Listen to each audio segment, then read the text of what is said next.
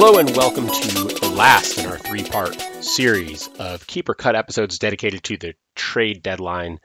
Some bad news for those of you listening. This is Chad Young, and you've only got me today. Pete Ball is away, so he won't be joining us. You're going to get me doing a solo show trying to go through, whew, I don't even know how many trades, more than I care to count. In order to make it through these, we're going to focus very, very, very specifically on keeper value and where that's been impacted. So I'm going to run through a lot of trades that I'm just not going to talk about in detail. I'm going to try to cover everything we didn't get to as of yesterday. And with that, here we go. First of all, Daniel Hudson traded to the Padres. This is unfortunate for anyone who tried to grab him to replace Brad Hand as the closer in Washington. It is probably good for Tanner Rainey's long term value because it gives him a clearer path to getting it. As we talked to you last time, I think Rainey is still a little ways away from getting that job, but it is at least possible. Hudson, nothing interesting from him in the Padres. Mason Thompson, the pitcher coming back, not a guy should be on your radar yet. Baltimore Orioles traded Shaun Armstrong to the Rays for cash. Nothing to look at there. There's a Philadelphia and Pittsburgh trade, but it was not Richard Rodriguez who we were expecting to get traded there was Braden Ogle for Abraham Gutierrez. No real keeper impact there. The Twins, Jose Berrios did in fact get traded, shipped off to Toronto for Austin Martin and Simeon Woods Richardson. I think this is a really interesting one. I think this is probably bad for Berrios' keeper value just because the East is going to be a lot tougher to pitch in than the Central. But it's not a huge change little bit of a knock in his value, nothing major. The good thing is it does lock him in, you know, where he's going to be next year. You don't have to worry about him getting traded to like New York, which would have been an even worse landing spot. As far as Austin Martin and Simeon Woods Richardson go, these are both top prospects who should be on your radar. This probably gives them, especially Martin, a little bit of a clearer path to the majors as there's a bit more room in Minnesota than there is in Toronto. Not yet, though, a little bit of time, but a little boost for those guys, I think. Cleveland traded Eddie Rosario to Atlanta. They got Pablo Sandoval back. They released Pablo Sandoval almost immediately. Rosario's had a bad season. If you were thinking of keeping him, I don't know why you would be. I don't know why this would help him. It's going to get him a little more playing time in Cleveland. I think he would have had a hard time because they needed to give more time to some of the youth, but not a lot to see there. The Braves also got Adam Duvall for Alex Jackson. Jackson going to Miami is maybe interesting. Maybe he gets a shot to be the catcher there, and so he's probably a guy worth watching. Duvall, not a big change here. He is what he is. He's a, he is a useful power bat in fantasy. Don't think this changes his, his keeper value. I think in most leagues he's not a keeper. In Ottoneu leagues we have him cheap, maybe he is, depending on where he lands next year. But this doesn't really impact that a whole lot. Detroit trading Daniel Norris to the Brewers for Reese Olson. No real keeper impact here. No, Norris is not a guy that you should be tracking. The Cubs trading Craig Kimbrel across town. We're going to be talking about the Cubs a lot, but trading Kimbrel across town for Codi Heuer and Nick Madrigal. This one does have some implications. I think the first big question here is who closes on the south side. Kimbrel and Hendriks are two of the best in the game. I get the sense that it's going to be Kimbrel, but I don't really know. And so we'll have to wait and see how that plays out the reality is that Hendriks is there next year. Kimbrel, we don't know yet. The Cubs gave up this year and an option on Kimbrel for next year. The Sox, looking to compete this year, looking to compete next year, they have Liam Hendriks, who is one of the best closers in baseball, and they have him through 2024. Now all of a sudden they've got Kimbrel this year and next year. I'm going to guess Kimbrel's the closer there this year and possibly next if they pick up that option. From a keeper perspective, that makes both Hendriks and Kimbrel a little bit risky, but let's see what happens the rest of the way. On the other hand, I think this is kind of bad for Nick Madrigal. Uh, it's going to give him a, a clearer shot, maybe, to playing time, but he already had the job in the White Sox lineup. And now he's in a much, much worse, much, much less exciting lineup on the north side. I'm not a big Madrigal fan, anyways, and so maybe that's coloring my perception here. But I think this is a little small, tiny bit of a hit. It's also not quite as power friendly a park. He doesn't have much power as is, so this is going to make it that much harder for him to to do anything of value from a power perspective. I don't know. Codi Heuer, not a guy I'd be keeping. There's a possibility he closes at some point for the Cubs, but I'm not I'm not keeping him to find out, that's for sure. The Twins making another trade of another starting pitcher. This one, Jay Happ, going to the Cardinals for Evan Sisk and John Gant. I don't really understand what the Cardinals were doing here. Happ has not been good. Maybe they think they can fix him. None of these guys have keeper value as far as I'm concerned. The big one, the Nationals trading Max Scherzer and Trea Turner to the Dodgers for Josiah Gray, Keibert Ruiz, Donovan Casey, Gerardo Carrillo. This one, from a keeper perspective, I mean, this is great for Scherzer down the stretch. I think it'll help him to really compete and to to put up a great last couple months. I think the Dodgers do a great job with player development, which could help him out a bit as well. Turner, there's maybe more keeper impact because he's actually going to be there next year unless they make another trade. He's got another year of control left where Scherzer is a free agent after this season. And I think this is great for him. He was already an elite keeper he's now just in a better lineup and and I think it's a it's a great landing spot for him. I think the biggest impact here for Turner from a keeper perspective is he didn't go somewhere bad. As soon as he was on the market, you had to worry about him landing in a spot that wasn't good. He's now in a great landing spot. I think this is a fantastic result if you're a, a Turner fan. On the other side of things, you've got Josiah Gray and Keibert Ruiz. The big winner here is Ruiz. Ruiz has had a really, really nice season. He he was a guy who, for me, always looked like I don't know, defense first, not necessarily a guy who was going to hit as much as you'd like him to. He's only 23. He has 16 home runs in 52 games in AAA this year, a 631 slugging percentage. He's got a 414 WOBA, a 140 WRC plus in AAA, and now he's got a clear path to major league playing time. That was severely, severely lacking for him in LA. He was not going to be the catcher in LA anytime soon. He's got a job at least next year, if not sooner. Big, big boost to his value. He should be, when he's up, he should be rostered everywhere. You should certainly be rostering him in Ottoneu leagues at this point. I'm super intrigued by him. Josiah Gray, uh, again, a clear path to playing time. That that Dodgers rotation is very crowded. He was starting to break in anyways. This just helps him get a clear path, and I'm I'm a big fan of Gray. So I would I'd be going out and adding him if I can. The question now is does he start off in the Nationals rotation or does he spend some time in AAA? But either way, his long-term value I think is improved because his path to playing time is clearer. The Nationals also traded Josh Harrison and Yan Gomes. That was part of why Ruiz now has so much space because Yan Gomes out of the way. They sent those two to Oakland for Drew Millas, Richard Guasch, and Seth Shuman. Harrison's having a great year, and I guess they're prob I probably should be interested in him as a keeper. I'm not. I think he's just sort of an interesting piece. I don't think this helps or hurts him. Oakland, not a great place to play. He should play pretty regularly it doesn't really change my perception of him one way or the other. Gomes probably hurts him a little bit because I think he's probably a backup instead of getting a little bit more playing time in, in DC or had he been sent somewhere else. But neither of those guys are really keepers. The Cleveland soon to be Guardians trading Phil Maton and Yainer Diaz to Houston for Myles Straw.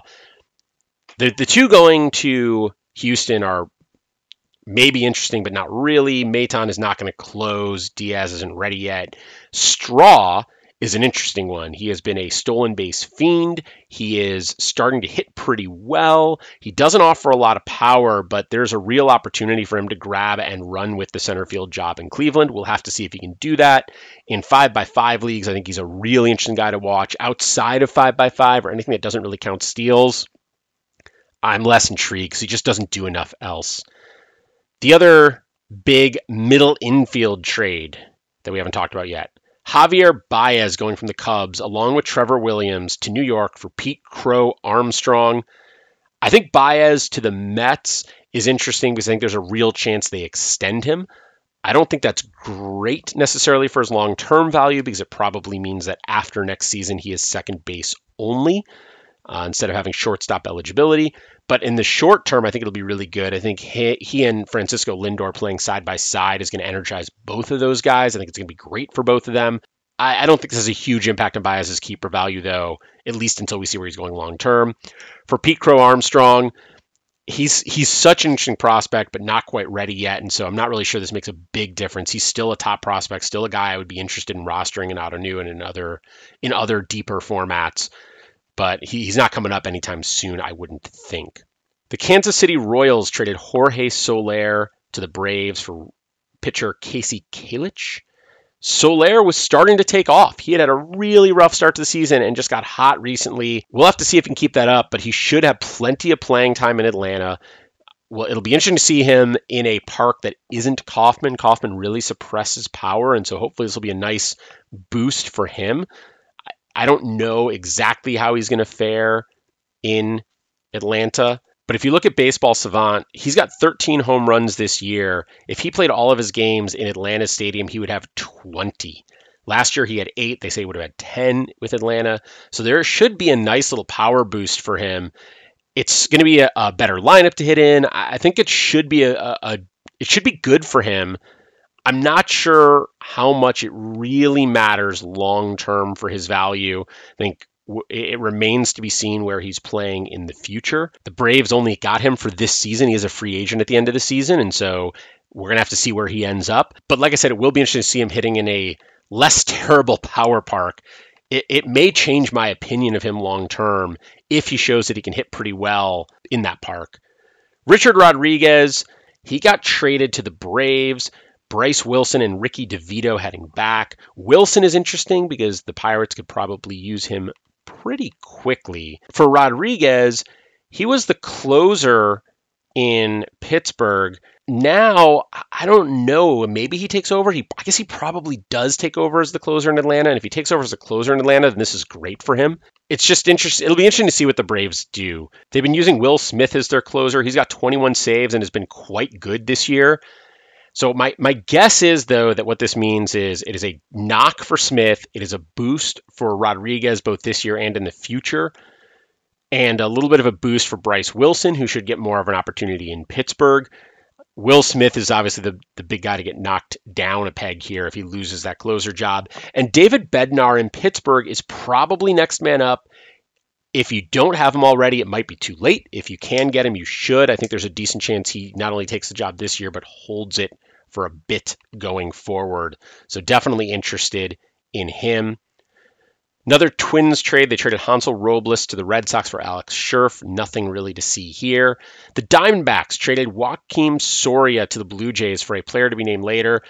Soria just adds to the mix. We talked about it yesterday that there's sort of a mess in Toronto with who's going to be closing. Soria has been closing really well in, in Arizona lately.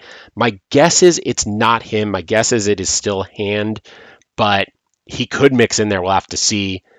Pittsburgh trading Austin Davis, left-handed pitcher Austin Davis to the Red Sox for Michael Chavis. Chavis is at least interesting. He played pretty well when he was up in 2019. He had a 347 WOBA and 382 plate appearances. He's been bad since then.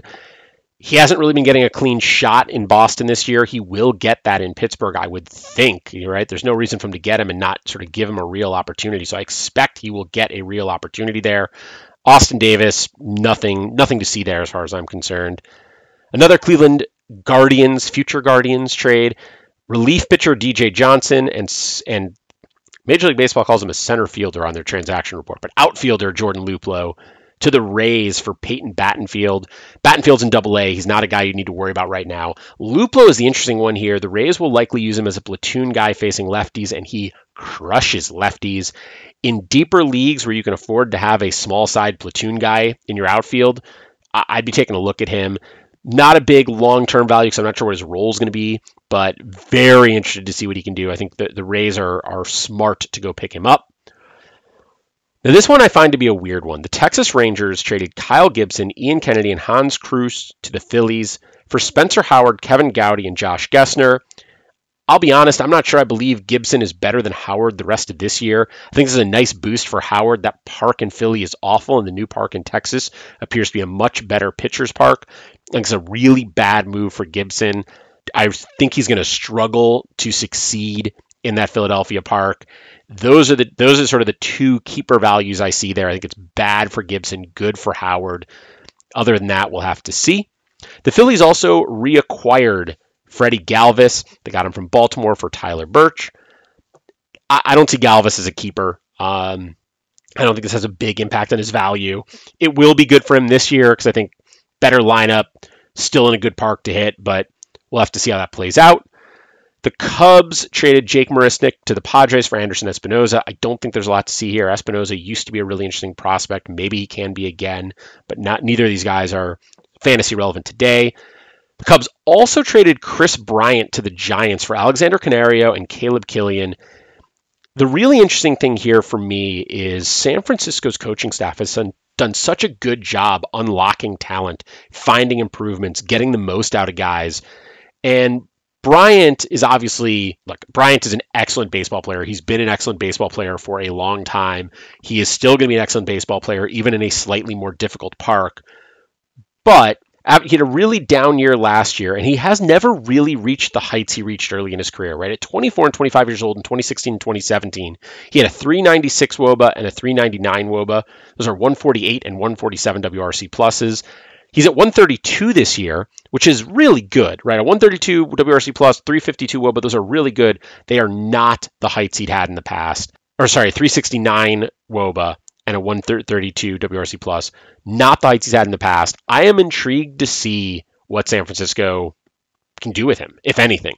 It may be that this is just who Kris Bryant is. I am not changing my keeper value on him very much, especially given that he's a free agent at the end of the year. But I am very curious to see what they do. And what I'd be looking for with Bryant is over the next two months, a, does he perform better? And B, is there a change in his swing? Is there a change in his approach? Is there some conversation about something San Francisco helped him with? Because if he can look more like that almost 400 WOBA guy he was earlier in his career for a couple months, and there's something behind it, it may boost up my value for him going into 2022. Right now, he, he's just sort of the guy he's been. See, the Angels traded Tony Watson to the Giants for Jose Marte, Sam Selman, and Ivan Armstrong. Nothing really to see there. The Angels also traded Andrew Heaney to New York for Elvis Peguero and J- Janson Junk. Uh, a pitcher named Junk going going back in the deal is great. I love the idea of that. I hope he's a junk baller. I actually know nothing about him. Heaney, I think this is a problem for. There's always been this th- this thought that at some point somebody could unlock something great in Andrew Heaney, and maybe maybe the Yankees can help with that. But if they can't, I think he's going to have real, real problems in Yankee Stadium. I don't like this deal very much for the Yankees. I don't like this deal very much for Heaney. I don't think the Yankees gave up much. I don't think it hurts them very much, but and I'm I'm not super excited about this. As someone who needs pitching, I mean, let's be honest, we all need pitching everywhere, right? It's that's that's maybe the biggest need anyone has is pitching all over the place. I don't think that this is gonna th- this takes Heaney off my list. I'm not interested in moving forward. Another Yankees trade, as long as we're talking about the Yankees, we talked about Gallo yesterday. Now they've also acquired Anthony Rizzo for outfield prospect Kevin Alcantara and pitcher Alexander Vizcaino. Rizzo in Yankee Stadium, I think, is a just a great, great landing spot for him. He's always been, I mean, obviously he has good power, but not great power for a first baseman. I guess I would say. I mean, if you look at the last three years, he has 27 home runs, 11 in the shortened season, only 14 so far this year. Not elite power.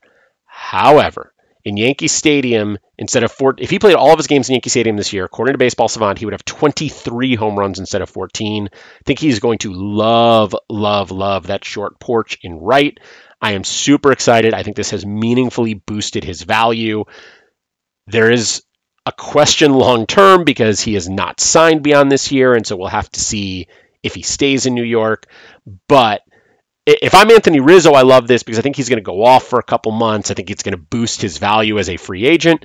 And if he can, if he ends up staying in New York, that's going to have a big, big impact on my thinking about him long term.